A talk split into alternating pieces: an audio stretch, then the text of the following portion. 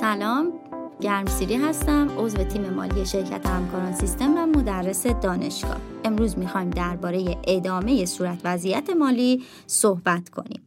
در ادامه می‌خوایم به تفکیک اقلام به جاری و غیر جاری بپردازیم. واحد تجاری باید دارایی های جاری و غیر جاری و بدهی های جاری و غیر جاری رو در طبقات جداگانه در صورت وضعیت مالی ارائه کنه مگر در مواردی که ارائه بر مبنای نقشوندگی اطلاعات قابل اتکاتر و مربوطتر باشه.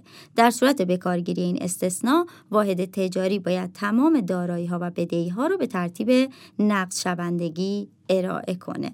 برای اینکه تشخیص بدیم دارایی ها و بدهی ها در کدوم طبقه قرار بگیرن یعنی اینکه طبقه جاری باشن یا غیر جاری ویژگی هایی برای اونها در استاندارد بیان شده. دارایی های جاری چهار تا ویژگی دارن. اول اینکه دارایی با هدف مبادله باشه. دوم اینکه طی چرخه عملیات عادی به نقد تبدیل شده یا به فروش برسه و یا اینکه مصرف بشه.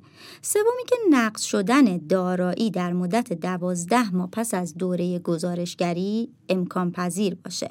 و چهارم وجه نقد یا معادل وجه نقد که برای حداقل دوازده ماه با محدودیت مواجه نباشه. بدهی های جاری هم به همین صورت چهار تا ویژگی دارن. اول اینکه نگهداری بدهی با هدف مبادله باشه. دوم اینکه انتظار بره طی چرخه عملیاتی عادی واحد تجاری تصویه بشه. سوم تصویه شدن بدهی در مدت دوازده ماه پس از دوره گزارشگری و در آخر هم برای حداقل دوازده ماه حق به تعویق انداختن تصویه تعهد وجود نداشته باشه.